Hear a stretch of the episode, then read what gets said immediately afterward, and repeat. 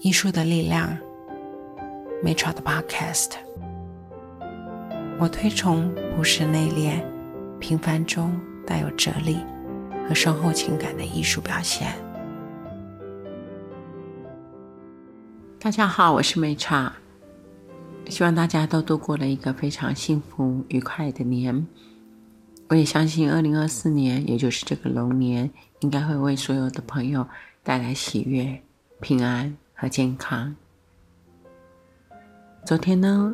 我收到了乌克兰艺术家诺山的来信，他说他完成了六幅作品，所以他想赶快寄给我。因为呢，在乌克兰战争不断的还在发生中，尽管现在的社会新闻好像已经比较没有在注意这一块。但是居住在那里的人，依旧是面临着战争的恐惧，财产、房屋、性命，随时可能都不保。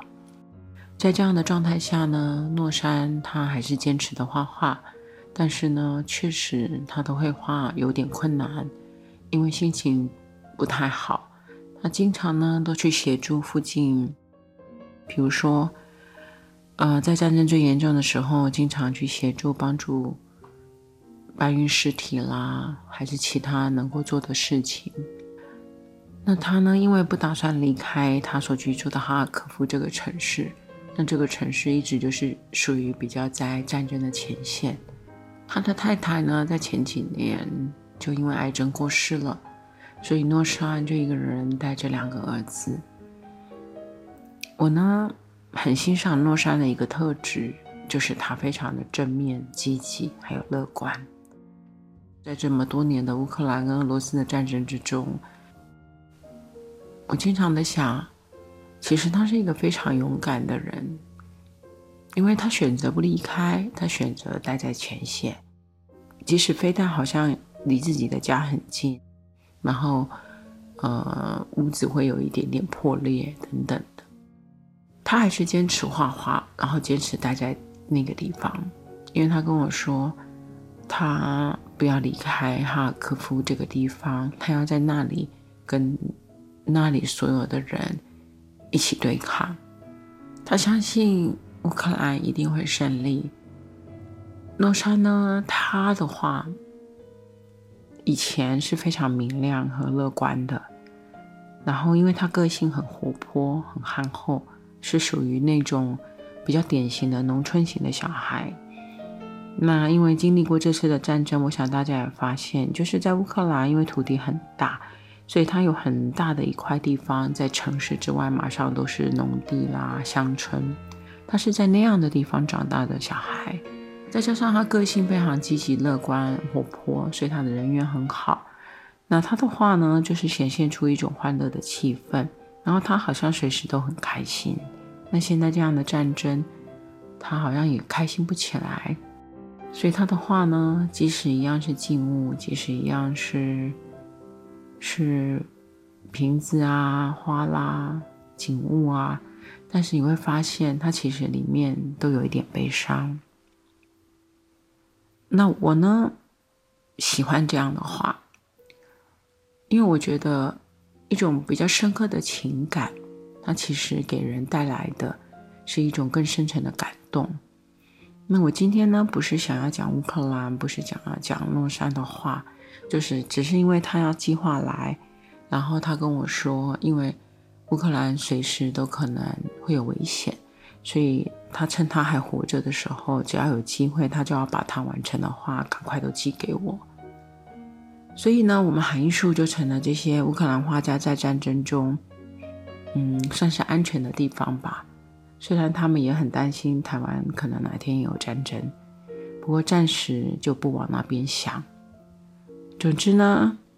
透过他的这幅，就是我看到他的新作品里面有一幅我是特别喜欢的，那一幅蓝色的背上的蓝色，然后从家里看出去，家里的静物。户外的风景，它好像是连接在一起的。它的那种蓝色，其实你会看到，好像是有点绝望的，但是它那个绝望又不是完全绝望。在他的户外画了一个瓶子，那个瓶子似乎是一种光，他画的不是光，可是你会感觉到那里是一个希望。瓶子远远的在远方，似乎在画外，可是那里有光明、有希望。这就是我很喜欢，就是一些比较深刻情感的绘画的原因。可是我在这个艺术推广的过程中，我经常就是接触到的人，或者是收藏家，或者是一般嗯大众希望家里能够买一幅画的这样的这样的一些人。他们呢都是喜欢欢愉的画，就说看起来会快乐，然后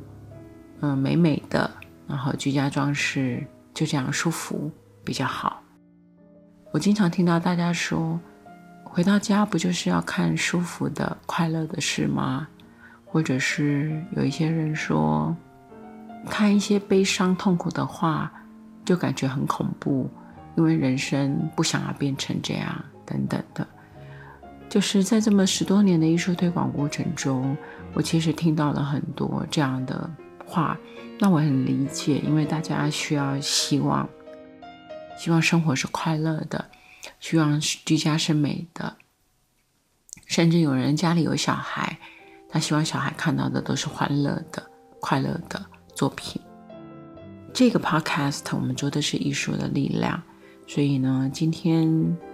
有感而发，很想讲的是这一种，就是绘画中比较看起来比较悲苦、比较有一点悲伤的，它究竟可以为我们带来什么力量呢？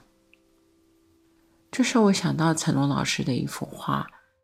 然后这幅画呢叫做“脊”，山脊、屋脊的这个脊，也就是我们的脊椎的脊。这这幅脊是在二零一五年完成的一幅小作品，但是我很喜欢里头的某一种红色。那个红色它看起来是，它不是像过年的这种鲜艳的红色，好像你看的会很开心，然后你觉得那个红是带来喜气。它的红是比较一种暗色的红，然后画面中贫穷的夫妻他们紧紧的依偎在一起。然后，丈夫手中紧紧的抱着一只鸡，这只鸡呢是他们的财产，是他们赖以为生的，应该是说可以吃可以卖，也是他们所有的财富。这幅画呢，画中的女子她的表情其实是很纯真的，那是一种不知未来即将发生什么。她还是紧紧的就依偎在她的先生旁边。那这位男子，这位丈夫，他其实是有力量的，尽管瘦弱，然后他就他等于是抱着那只鸡。女人意味着男性，男性那边看着未来，他想着我要继续努力。那陈老师的这幅画，我记得耶。啊，当然现在在某一位就是。啊，算是我的好朋友的收藏家，他的家里面。但是这幅画在过去的十多年，在遇到这位有缘分收藏的人之前，其实我，呃，因为欣赏这幅画，那我曾经也试图介绍给一些人，嗯，我接收到的回馈大概都是，那张画也太苦了吧，或者是，那看起来好穷哦，好不舒服哦。等等的，那后来呢？这幅画我就自己收藏了起来，因为我是喜欢的。只是说后来有缘分，在一个过程中就转给了另外一位有缘分的人。因为我想陈老师的艺术，他是必须要让更多人看见，所以在有一个缘分下，就给了一位有眼力、懂得欣赏这幅画的收藏家。我想，人正因为有悲伤、有痛苦，所以其实体验到的快乐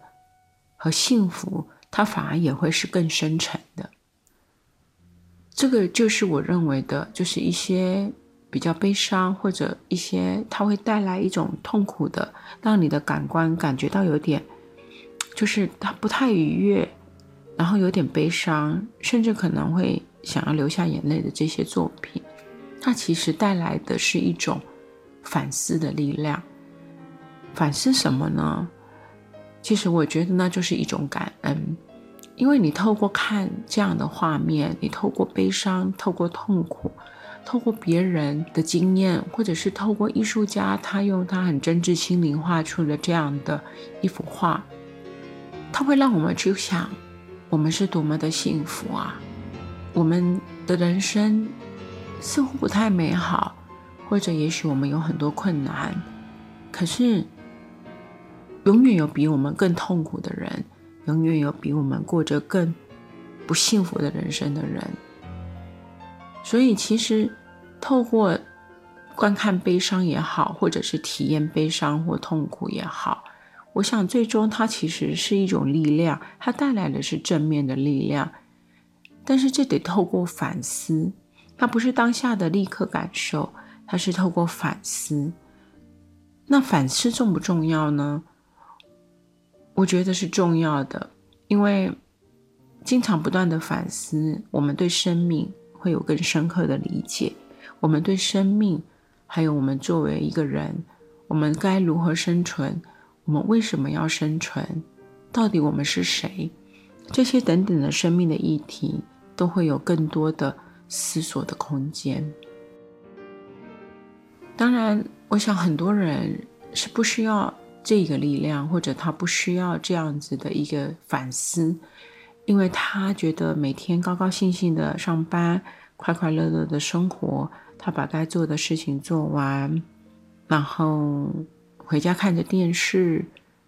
这样子的人生，就是等于是说，你的心不用感受太多，然后你的头脑不用思考太多。我想很多人觉得这样平淡的人生，它是一种幸福。那我也认同，因为我想那样确实也是一种平凡简单的快乐，就好像陈老师在画的里头有很多老实人，这样的一些人，也是一种安逸平凡的人性光辉。只是我觉得就是这样子有带来我们人性在欢乐之外一些比较。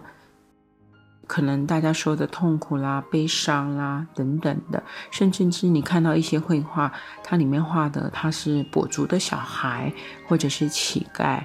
或者是以前的宗教画里面很多圣者在求道的过程中，他一种很辛苦的姿态，这样等等的作品，其实它会为人性带来一种很深刻的情感的力量。我觉得这就是艺术很重要的一个真谛，也是一个艺术很重要的力量。那讲到这里，忽然想到，就是刚才提到的啊一些作品里头，我想起就是西班牙有一位画家，我一直很欣赏，就叫里贝拉。他的很多作品都在意大利，所以我其实是在意大利的一些美术馆看过不少他的原作。就是我深刻的印象是一幅圣者的画，他画的很多是圣者，因为在那个时期，他虽然是走一种比较叛逆的一种黑暗的一种风格，